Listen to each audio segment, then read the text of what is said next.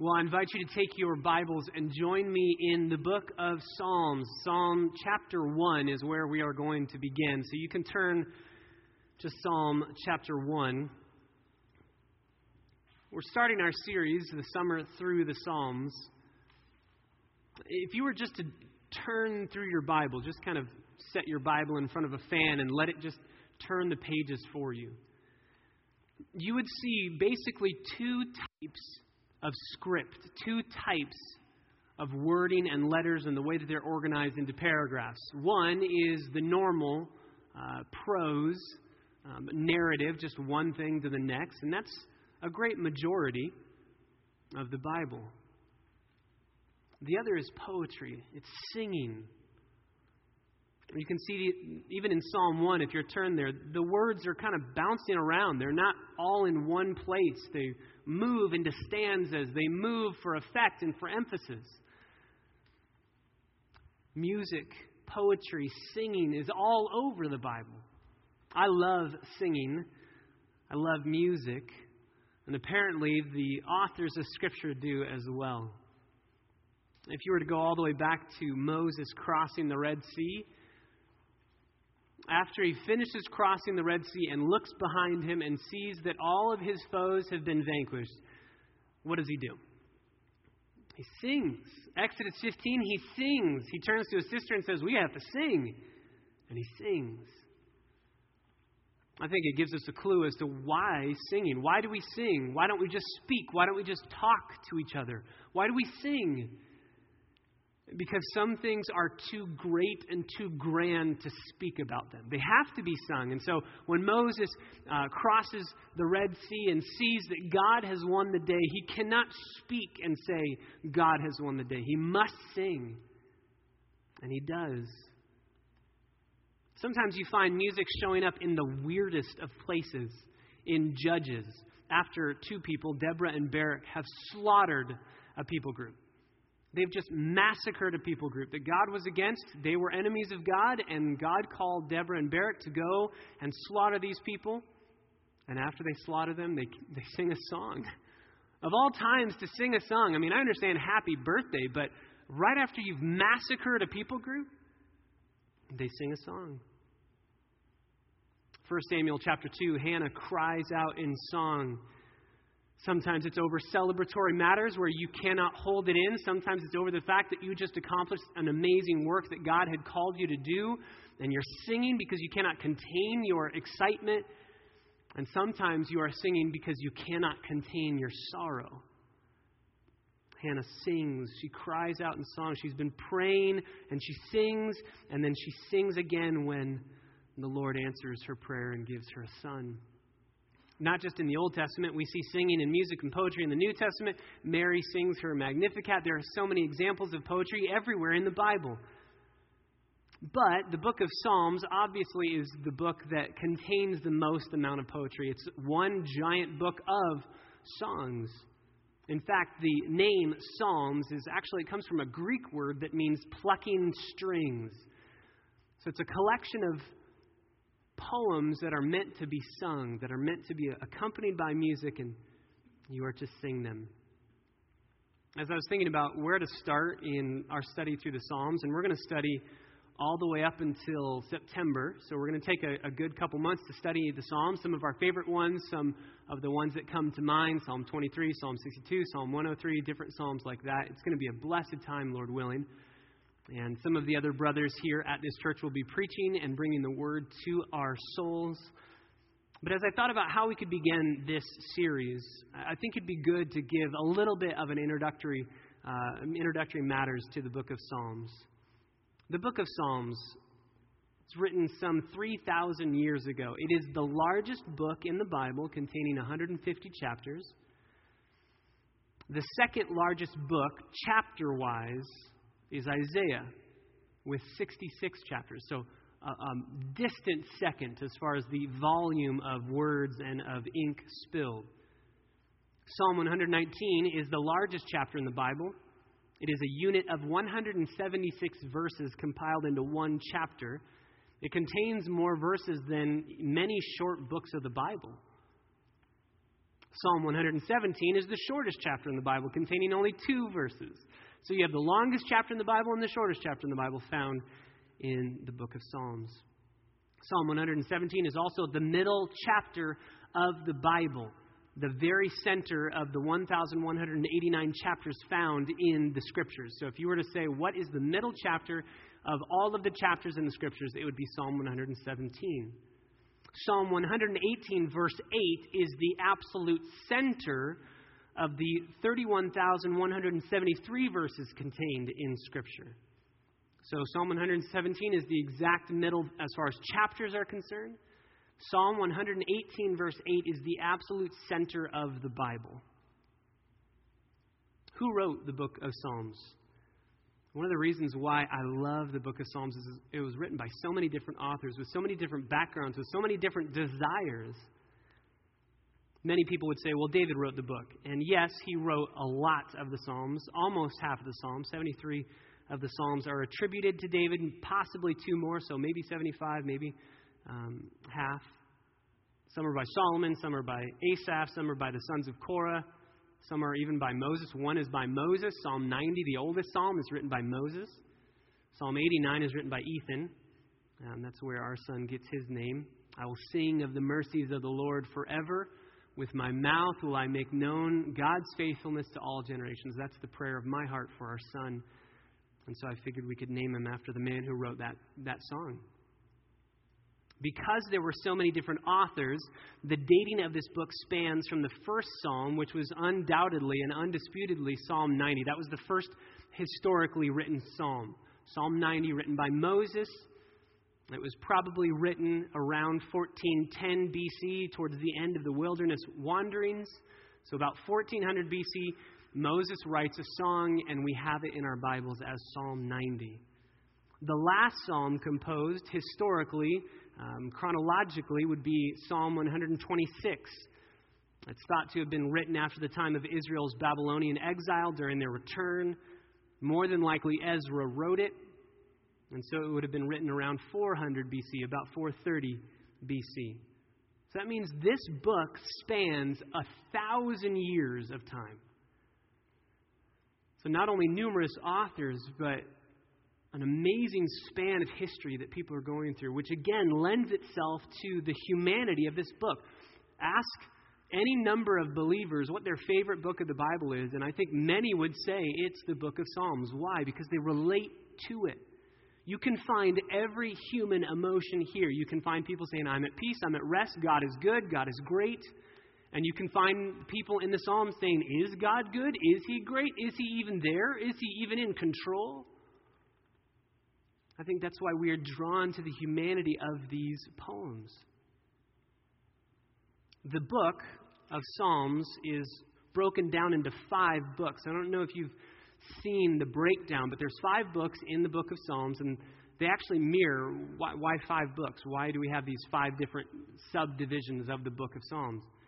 Um, they are intended to mirror the five books of Moses the first book of Psalms is supposed to mirror Genesis. A second book in the book of Psalms is supposed to mirror Exodus, so on and so forth. After teaching from the Torah, there is supposed to be expressive instruction from the singing of the Psalms. That's a little bit of background for the Psalms. Obviously, they were set to music as the name would tell us, but not the kind of music we think of. Um, I, so, so many people say, "Oh, I can't wait till we get to heaven, and there's going to be this style of music, or this, this is, you know, like our culture, our society has found out the style of music that's going to be in heaven." I don't think we even know what kind of music's going to be in heaven. But if you were to go back and listen to the kind of music that these songs were set to, I think you would not understand what was going on. It's a completely different style of music. Even our chromatic scale, the way that we have mathematically understood music, really didn't start until the time of Bach. So you have completely different foreign understanding of music altogether. And that's for our advantage. And this is something that I want you to understand. These songs were made to rhyme. These are poems that are made to rhyme.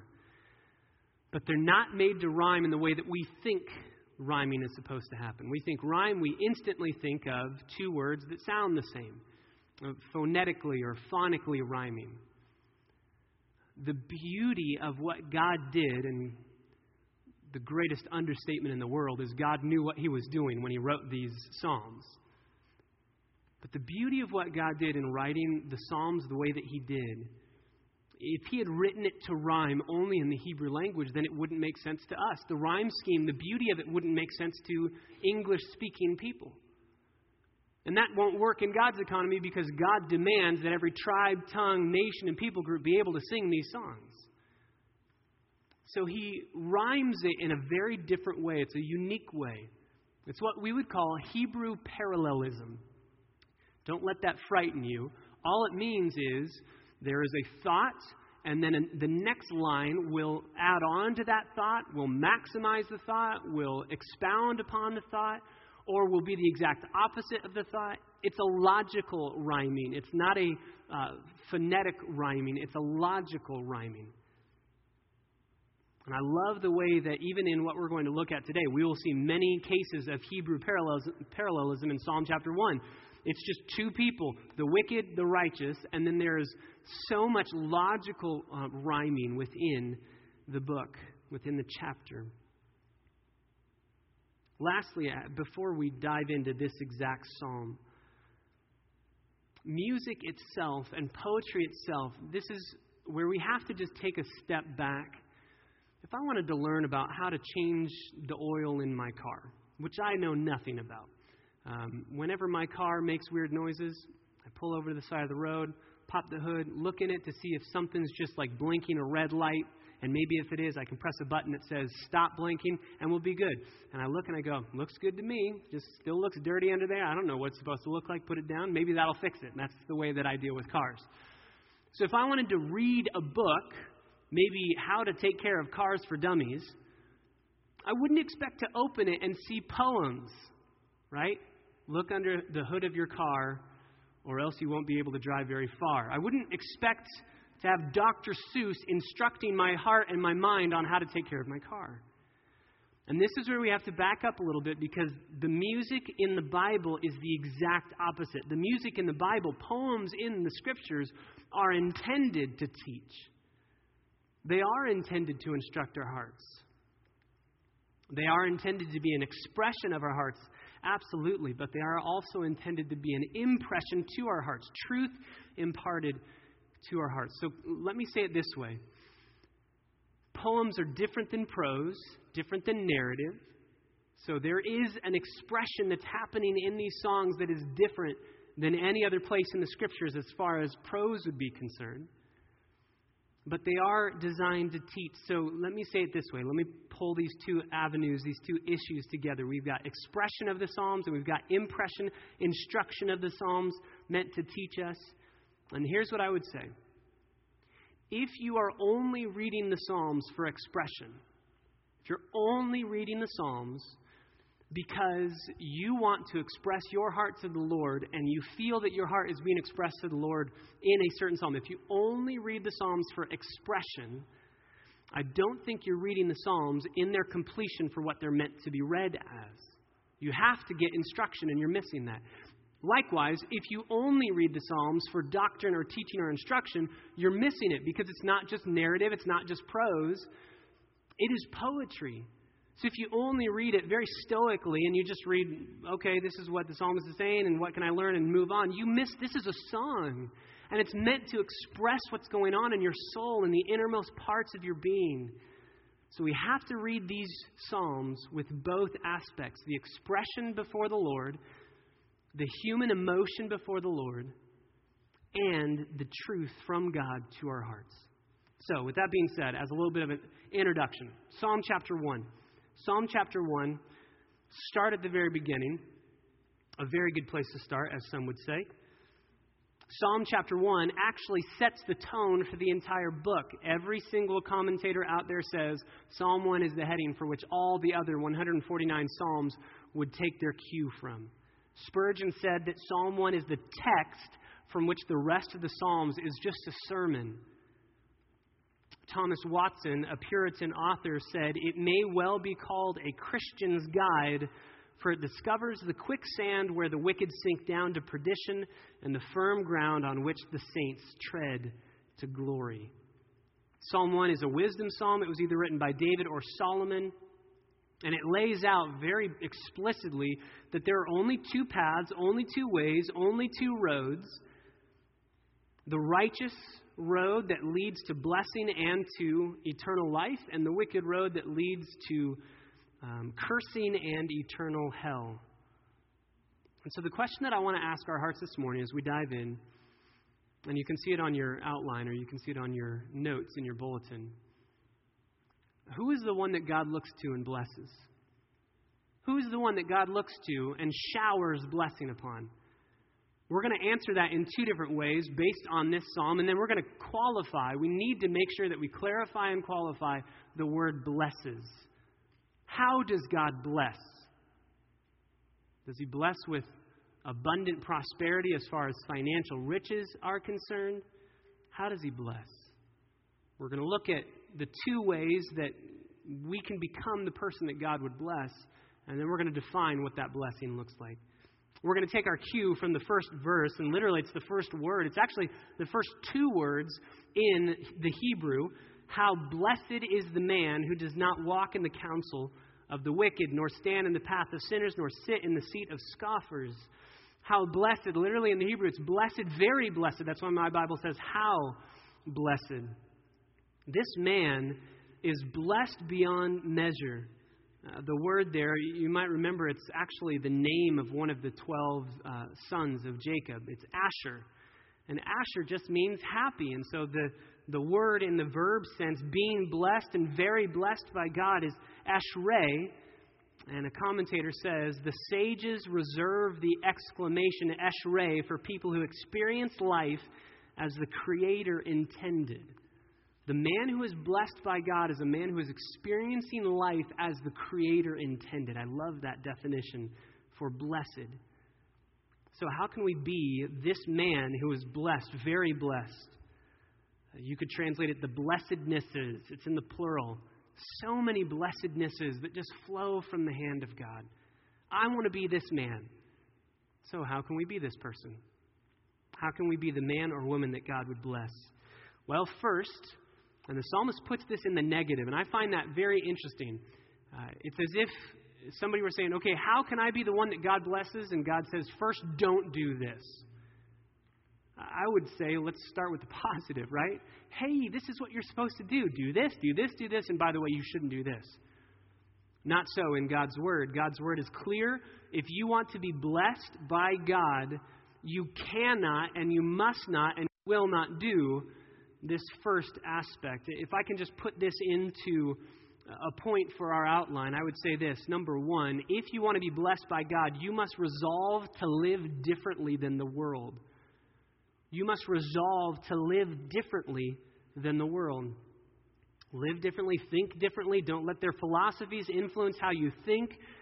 Have different goals, have different hopes and dreams have different everything. Your life is going to be radically different than that of the world. And that's why the psalmist says, The blessed man is the one who does not walk in the counsel of the wicked, nor does he stand in the path of sinners, nor does he sit in the seat of scoffers. This is beautiful Hebrew parallelism. This is what we'd call progressive parallelism. It's getting worse. You can see it's getting worse. This man's involvement and intimacy with wickedness is getting worse. First, we're not supposed to walk in the counsel of the wicked. We're not supposed to walk along a path in the counsel of wicked people. And then it would get worse in progressive parallelism. You're not just walking, now you stop and you stand and you talk with the people that you shouldn't be even walking next to. And then not only do you now stand next to the people you shouldn't have been walking next to in the first place, but now you sit with them and you hear their teaching and you become one of them. Progressive parallelism, it's growing, it's expounding, it's becoming worse. I think that there is an aspect of that growing and that degeneration, that cycle of wickedness that just grows. Um, We sin by our nature, and if we're not fighting against it, we're just going to start walking with wicked people, standing with sinners, sitting in the seat of scoffers. Notice the actions are not just progressive, walking, standing, sitting, but the people are progressive in their wickedness. We're not supposed to walk in the counsel of the wicked. Uh, my Bible translates that word ungodly more often than not. Your Bibles might have ungodly. Wicked, ungodly. These are people who are known for what they don't do. They're not oriented towards God, they're ungodly. So they're known for what they don't do. Sinners the second group of people are known for what they do. They hate God, and they do what God hates. And then scoffers, the third group of people, actually mock God's way. They actually not only do what God hates, but they encourage others to do it as well and say, God, will you even judge? No, you're not going to. I'm fine with this. By the way, if you know the Psalms and you know them very well, you will know the mind of a lot of the New Testament authors. Uh, Paul, for instance, Romans chapter 1 is just an outworking of Psalm chapter 1. Romans chapter 1, if you remember the progression that Paul gives, first, these people deny that there's a creator. They're not obviously oriented towards God. Then they start walking into sin. And then as they start practicing sin, the cycle of sin gets worse and worse and worse until finally, what are they doing? They're encouraging others to do the exact same thing and giving hearty approval, Paul says, to others to do the exact same thing. If you know the Psalms, you will know a lot of what the New Testament writers are thinking. They allude to the Psalms a lot. And Paul says in Romans 1 these people are not going to be blessed by God. Instead, God will hand them over, turn them over to their own wickedness and devices. If we are to be people that are blessed by God, we must not walk in the counsel of the wicked, stand in the path of sinners, or sit in the seat of scoffers. The psalmist will say elsewhere in Psalm 119, verse 104 From your precepts, O Lord, I gain understanding. Therefore, I hate every false way. This is not just an indifference to things that are opposed to God. This is not just looking at other paths and other ways and saying, yeah, it's not for me. Paul says he hates, or the psalmist says he hates every false way. And Paul will say the exact same thing in the book of Romans turn from every evil wickedness. Psalm 119, verse 128. I esteem right all of your precepts concerning everything, and I hate every false way. I hate every false way. Proverbs chapter 4, verse 14 Do not enter the path of the wicked, and do not proceed in the way of evil men. Don't go that way. Resolve to live radically different. The world is constantly preaching at us through advertisements, through movies, through media, through everything that we see. Every second of every day, the world is preaching to you that you should live the way the world lives. And if you don't, you are a lunatic. And the psalmist says, if you decide to buy into their sermons and you decide to live according to their ways and live according to their goals and their desires and let your affections be their affections, you will not be blessed. And in fact, you will walk down a path to becoming a scoffer. Obviously, this does not mean that you never interact with non believers. That would be logically impossible when God has called us to interact with non believers and share the gospel with them. Paul even says that in Corinthians, he's, he's saying, Look, I'm not telling you to be um, not associated with non believers because if I told you to do that, you'd have to come out of the world. So you're in the world for a reason. We're here for a reason to share the gospel with those around us. But what this does mean for our hearts is that we don't let their philosophies become ours. We don't stay in a company of non believers and listen to their counsel and heed their advice and live according to their philosophies. We always go on the offensive. Not that we are offensive, but we always go on offense to say, please turn to Jesus because the way you are living right now leads to death.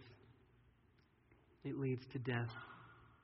Here's the bottom line, and I think that John Calvin says it best No man can be duly animated to the fear and service of God and to the study of His law until he is firmly persuaded that all the ungodly are miserable and that they who do not withdraw from their company shall be involved in the same destruction with them. Uh, this is the battle. I think Brian would testify to this. I think Bruce would testify to this. This is the battle of youth ministry. Um, young men and women who hear, if you live according to God's word, you will be blessed, and if you don't, you will be cursed, and God will judge, and it will not go well with you. And all of their friends say, Nah, it's not true. Look at me. I don't care about God. I just got a Mustang for graduation. I don't care about God, and look at how He blessed me. I don't care about God. I get to do whatever I want. Youth ministry is all about firmly persuading young men and women that the unrighteous are truly miserable. Sometimes it shows itself earlier, but we have to believe that. We have to be firmly persuaded and resolve and purpose to live differently. Paul would say it this way in Romans chapter 12, verse 2. You know it. Do not be conformed to this world. Literally, it's the idea of being pressed into a mold. The world has a mold, and they say, You should look like this. We're going to do everything we can to press you into this mold. And Paul says, Do not be pressed into that mold. Stay outside of it. Don't go near to it, and don't let anything press you into the mold. But instead, what does he say? Be transformed by the renewing of your mind. How are we transformed by the renewing of our mind? It's meditation upon the Word, and that's exactly where Paul goes in Romans chapter 12, I think because that's exactly where the psalmist goes in Psalm chapter 1. So, number one, if we are to be blessed by God, we must resolve to live differently, purpose to live differently, think differently, feel differently, act differently, be different in every, in every single way we possibly can. Number two, if we are to be blessed, not only do we have to purpose to live differently than the world, but here's the positive. Verse 2, the positive, but instead of these things, his delight is in the law of the Lord, and in his law he meditates day and night. Here's the positive. First the negative, now the positive. And I would say it this way if you want to be blessed by God, you must delight in his word. If you want to be blessed by God, you must delight in His Word. His delight is in the law of the Lord. Notice the word delight and the word but. Instead of this, His delight is in this. So, what does that say about the wicked people? I think we can put that word delight up in verse 1. How blessed is the man who does not walk in the counsel of the wicked, who delight in wickedness. They don't stand in the path of sinners, sinners who delight in sinning. Don't sit in the seat of scoffers, scoffers who delight in mocking God.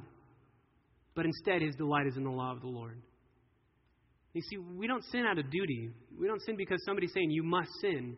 We sin because we think it offers us satisfaction. We sin because we delight in what we believe the sin is going to promise and give to us, and sin always lies. And therefore, as we live in sin and we think we're going to delight in the product of our sin, we end up realizing that the Proverbs are true. Sin pleases for a season, and in the end, it brings forth death. Instead, we should be delighting in superior affections that will destroy affections that we have for sin. It's all about our affections, it's all about our delight. What do we love? And this man loves and delights in the law of the Lord. Now, that's where a lot of people say, okay, excuse me, Patrick, I don't really love the law. I don't love laws. I don't love rules. I don't like black and white. I don't like boundaries. I don't like fences. I don't like barriers. I cannot take away the fact that the Bible is filled with do this and don't do this. The Bible is filled with that. We have to be honest. God says do and don't, do and don't, all over the pages of Scripture. But I think I can try and help us here with this word law and the purpose of it and how we can delight in it. It's not delight in rules. It's not delight in legalism, obviously, and it's not delight in yes, no, uh, do, do not. That's not what this is saying. The word there for law, here's how I want to help you out. The word there for law is Torah. You know that word. It's in the noun here, it's a, uh, it's a thing. But when you turn that word, Torah, into a verb, when you turn it into a verb, usually, more often than not, you will find that word translated in your Bible as directing or guiding. Um, sometimes, more often than not, we think of God's word just as a, a policeman, right? You're speeding, you're going to get a ticket, boom, you're done, stop. Uh, don't find too much delight in that. Uh, if you are righteous, obviously you can delight in it, but you don't find too much delight. How are you supposed to delight in getting tickets? This is where I think understanding the point of this word, guiding, directing, here's the best way that I can explain it. Um, when I was in high school, I went to a pitching coach, um, a guy by the name of Frank Pastore. Some of you remember who he is. Um, he's with the Lord now. Uh, but he was my pitching coach for a little while, and um, you go there to be told how terrible you are as a pitcher. I mean, that's the bottom line. You give him money to be told you're doing everything wrong. And you don't say, Excuse me, sir, where did you get the gall to do that? Excuse me, what? You're, you're paying him money and you long to hear from him. This is how to do things better. I will never forget my experience with him. My first experience with him, um, he had a, a catcher and he just stood and watched me. He said, Pitch. So I started pitching. And he said, he would just come around and tweak little things. And he would say, Let me see how you're holding. Move your index finger over half an inch, you'll get a mile an hour faster on your fastball. What? Okay. Um, where are you on the rubber? Back up a little bit, you'll get a mile an hour faster on your fastball. Okay. Uh, pull your glove in. Do all these, all these different, just little tweaks, and before you know, it's 10 miles an hour faster on my fastball. And I love him for telling me how bad I am. Why? Because he's guiding and directing me to make me better, to help me succeed and do well. That's what God's Word is like for us.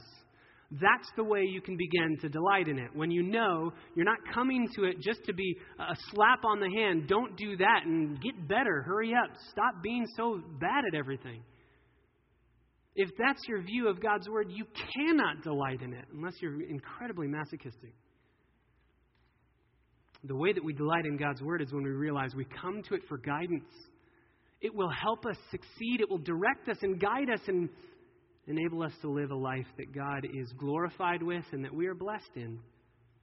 Again, I can't take away the do's or don'ts in the Bible because there are a lot there, but what I can do is tell you that in the context of God giving us directions which would result in my blessing, and I realize this, and I know it's for my good, then I can delight in it because I know God's working for my good. So many people think God's just up in heaven going, How can I make a rule that will just ruin their fun? If we think that, we will never delight in God's word. But this man, the man who is blessed, delights in God's word. It's really not that hard to tell what you delight in. It's what you talk about, it's what you live for, it's what you spend your money on, it's what you spend your time thinking about. If I were to ask you, do you delight in food? Um, I think that most of us would say yes, and I could prove to you that I know you delight in food to a certain degree because you ate. Maybe this morning, maybe last night. You know who doesn't delight in food? Here's the person who doesn't delight in food uh, a dead person. They haven't delighted in food in a long time. Why? Because they're dead. They can't intake it, they don't go to it, they cannot process it. So here's the question for our souls Is God's word your craving? Do you delight in it above all things? Not only will we delight in the law of the Lord when we understand what the law is there for, but we will also delight in the law of the Lord when we understand who's writing it. Uh, we received a, a, card in the mail from the Fire Islands when you, when you see that, I don't know if you've gotten a, a letter in the mail from the Fire Islands. When you see that, you smile instantly. You open your mailbox. What did we get? Junk mail, junk mail. A letter from the Fire Islands. Yes, I cannot wait to open it. It's just jam packed with encouragement. Just bleeds over your soul. Encouragement, love, grace. If I get a letter from somebody I don't know, I'm not excited about it. Who is this? I don't know who this is. Here, Hannah, you open it. I don't know. I don't know what this is about. Let me, let me pose it this way Could it be that the reason why you are not delighting in God's Word and spending significant amount of time with Him every day? Look at the psalmist. He delights in the law of the Lord day and night. could it be that the reason why you have an aversion to diving into the Word of God is because you're not reconciled with the one who wrote it? You don't know the expectation of receiving a love letter from somebody who loves you, who knows you, who wants to encourage you. You're coming to God's Word and you're saying, What do you have to say to me now? Is this junk mail? Can somebody else read this? If we know that God loves us with an undying, passionate love and has nothing but grace to offer to us, then we will delight in the love letter that He gave to us. We will delight in it. How can you practically increase your delight in God's Word? Write down Jeremiah 15, verse 16. Your words were found, and I ate them, and your words became for me a joy and the delight of my heart. How can you grow in your delighting in God's Word? Dive into God's Word. Dive into His Word. Martin Luther says the Bible is a remarkable fountain the more one draws and drinks from it, the more it stimulates thirst. It's like salt water. The more you drink of it, the thirstier you get. But it's unlike salt water that in every time you drink of it, it quenches your thirst. If you can honestly assess this morning, I don't delight in the Word of God the way I know I should. I, I plead with you tomorrow morning, tonight, this afternoon, get before the Lord by yourself on your, on your hands and knees and cry out to Him and say, I want to delight in this letter. Maybe it's because I don't understand you are giving me these rules and regulations for guidance, for direction, for my good. Maybe it's because I don't understand who's writing this letter. But I want to love this book. So, God, I'm going to sit in this book and start reading it until I start loving it. You just have to do that sometimes. And it's not like a one time deal. It's not like, oh, I love God's Word today. This is great. I never have to fight to love God's Word again. I always say, don't steal the joy of heaven from me. If you think with an expectation that somehow you're going to get to a place in this life where you never have to fight to find joy in who God is for you in His Word, you're stealing the heaven from or the joy from heaven. You're stealing uh, the joy of one day never having to fight that fight ever again. That's going to happen, but not in this life. Not in this life. This man meditates on his law day and night. What picture comes to mind when you think of meditating, when you hear the word meditate? Is it just like some tall, you know, skinny, 70 pound girl on a beach somewhere on a pier in white clothing, crisscross applesauce with uh, fingers like this, you have a little bubble above her head, thought bubble with absolutely nothing going on in it. Um, if that's what comes to your mind, uh, we're buying into the culture's understanding of meditating. That's the exact opposite of meditation. The good news is you know exactly what meditation, biblical meditation, is not. Biblical meditation is filling that thought bubble with God's Word. And again, I, I want to try and help you with the word meditate. Very, very interesting. When you find an animal in the Bible and you want to describe the animal making a sound, you say, There's a cow. Uh, we sing it uh, during Christmas. The cattle are lowing. That word translated lowing, that word is meditate. That word is meditate. The cattle are meditating, and we translate it lowing. Um, you see this with lions if you want to describe a lion growling, you say the, the lion meditated. The lion is meditating. Uh, it's also used, uh, interestingly enough, with pigeons. Um, there's just a flock of pigeons around our house that just decided to show up, and I think that they are abnormally loud. Um, I did not remember Bert and Ernie loving the pigeons that were this loud. These are loud pigeons.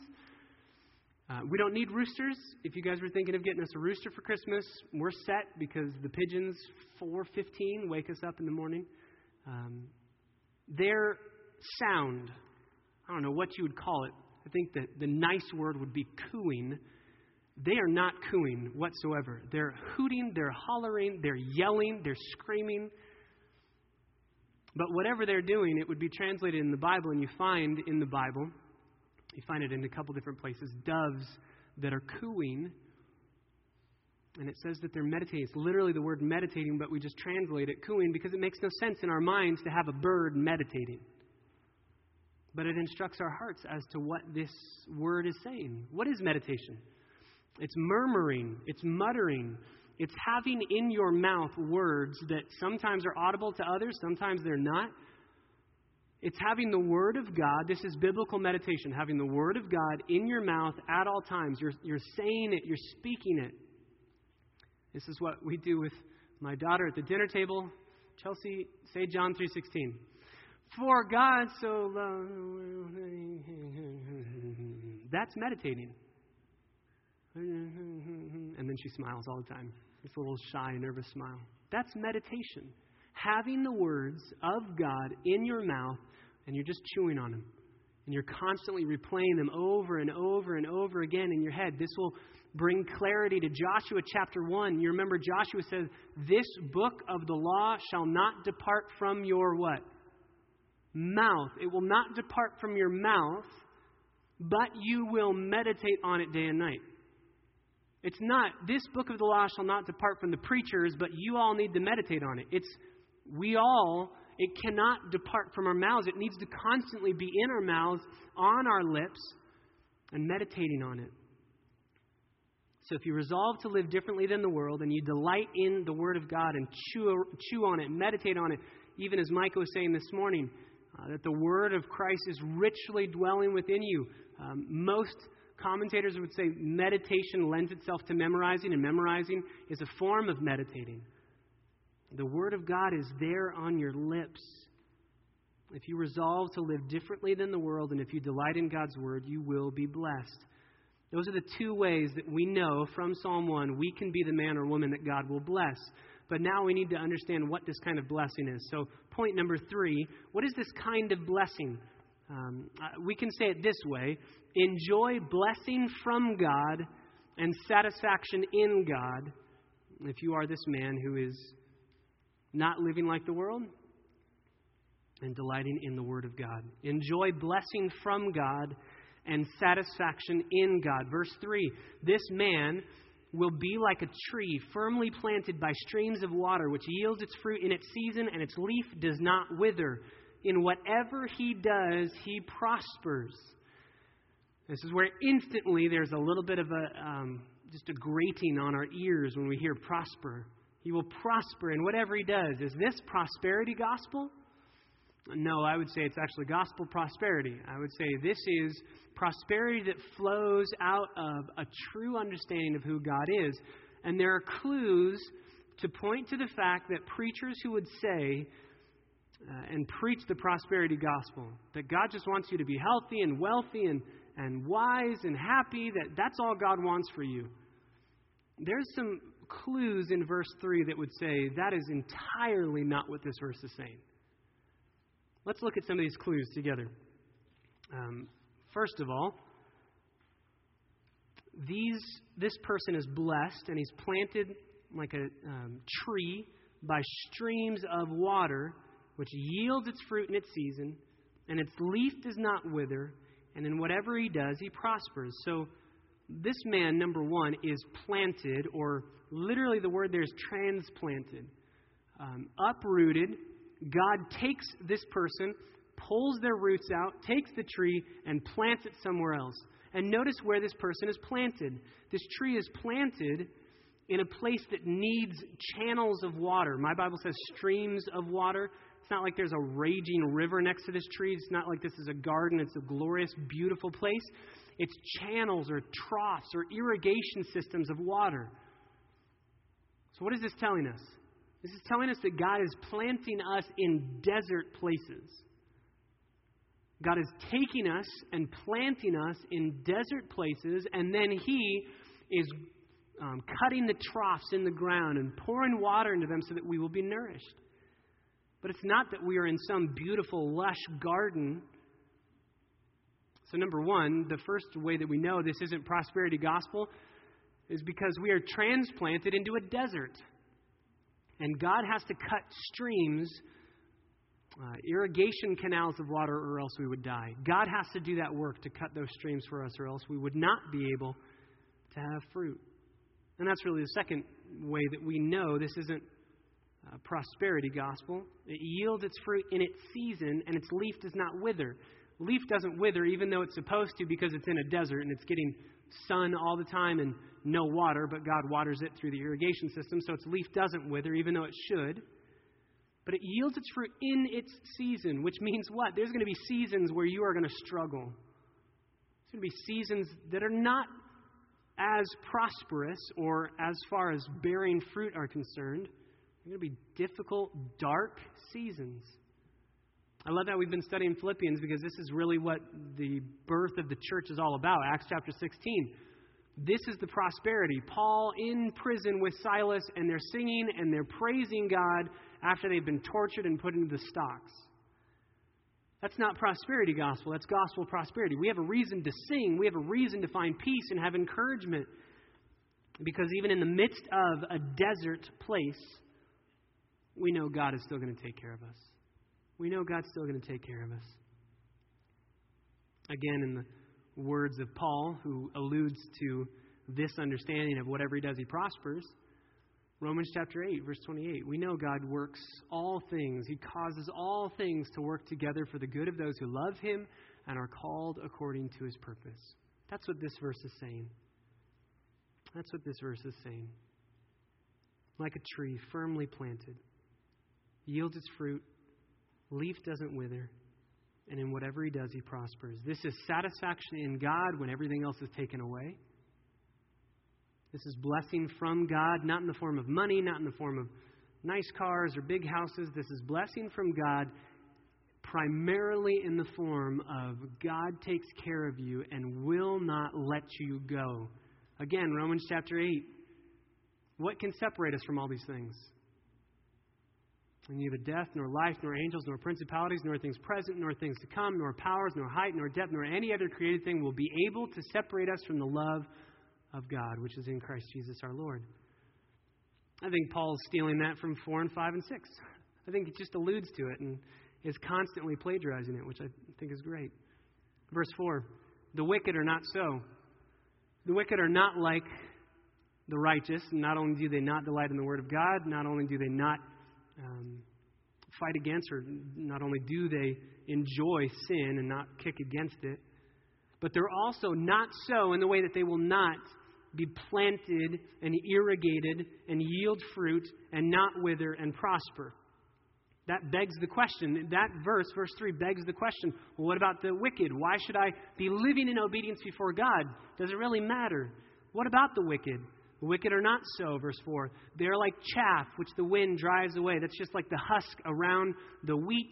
Uh, you would throw the wheat up with like a pitchfork, throw it up into the air, and the wind that would be coming through would take away the chaff and just blow it away, and the wheat, all the good part of the wheat, would come down, fall down, and still be there. In fact, there's other pictures in Scripture that describe men and women and children gathering up the chaff and throwing it into a fire and letting it be burned away. They're just driven away. The wind drives them. Instead of being firmly planted, they just are blown away. Therefore, verse 5 the wicked will not stand in the judgment, in God's judgment of them, nor sinners in the assembly of the righteous. So here is another Hebrew parallelism. First, we had the, the righteous man does not stand in the council, in the path, or in the seat of scoffers. And now, here in verse 5, the sinners can't stand in the assembly of the righteous. Hebrew parallelism, logic rhyming. Why? Why can they not stand? Verse 6 answers that. For the Lord knows the way of the righteous. That, that's not just knows, as in intellectually understands. Remember, we've talked about that word knows before. Uh, you remember Genesis chapter 3 Adam knew his wife Eve. This is an intimate relationship. This is a connection together in a deep, deep form of relationship. God is with you. He knows the way of the righteous because it's His way. He's with you as you walk on the way. But He doesn't know the way of the wicked, and the way of the wicked will perish. It's very interesting, even in the Hebrew, there is, and there are times in the Hebrew where it does uh, kind of rhyme a little bit with uh, Hebrew words, and there are times when they play on Hebrew letters and the way that things are, are um, constructed, and, and hopefully we'll go through that as we go through the Psalms. But even here in Psalm chapter 1, it's really kind of the A and Z of the Christian life. And I, I don't want to make too much of it because maybe it's not supposed to be made much of. But I do find it interesting that the first word in Psalm chapter 1 is Asher, begins with A, begins with Aleph in the Hebrew. Um, the first letter of the Hebrew alphabet. The last letter of the Hebrew alphabet is not Z, it's actually T, it's Tav. And the last word in Psalm chapter 1, the word perish, begins with that letter Tav. Again, I don't want to make too much of it, but I do think that this psalm, even regardless of that fact, I do think that this psalm is preaching this is the whole of life. You have two options. You have two options. And that's the question to us this morning. And my question to you this morning is this, and I believe it comes straight from God's Word. What path are you on? Maybe you see, I, I believe I'm on the righteous path, but I have to abandon certain philosophies, certain ways of thinking. I haven't been firmly persuaded that the unrighteous are miserable. I'm Still struggling to figure that out. What do you have to abandon this morning? What do you have to embrace this morning? Psalm 1 is stationed at the beginning of the Psalms for a reason. Before we move on to any of the other Psalms that we're going to study, we have to make a choice. Are we going to live the way that God has commanded and desires for us to live? Or are we going to live according to our own devices, our own philosophies, our own worldly wisdom? Charles Spurgeon says it this way Walk with God, and you cannot mistake the road. You have an infallible wisdom to direct you, you have permanent love to comfort you, and you have eternal power to defend you. Brothers and sisters, if you are here this morning and you are wondering or thinking or questioning or wrestling with, is God's way the best way? Can I kind of do a little grab bag, take from some, and not just live solely and with abandon for the Lord? Uh, am I really, can I, can I you know, have both feet in different camps? Can I do this? And you're wondering, can I just plead with you? I can give you money back guarantee, take it to the bank. If you live sold out for the Lord, in love with His Son, delighting in His Word, when you get to the end of your life, I promise you, you will never regret it. I promise you, you will never regret it. But you need to come to that decision yourself. My prayer is that Christ Bible Church would be a place filled with trees firmly planted in the midst of a desert situation. And we say, God is good, and He will supply every need according to His riches in Christ Jesus. He'll take care of me. And to that end, we sing. To that end, we study. To that end, we express our gladness and our joy before God. And we are instructed by His word in this song this morning. Father, we thank you for your word, and we thank you that it is the firm foundation that we can delight in no matter what is going on around us. It is all that we need. It is all that we need to enable us to live rightly before you and be blessed by you. Oh, what more could you say to us than you've already said in your word? God, I pray for those in this room that might be wrestling, might be struggling. Is living for Jesus Christ alone and dying to myself really worth it? I pray that they would be reminded, even as we sing, the soul that on Jesus doth lean for repose, you will not desert to his foes.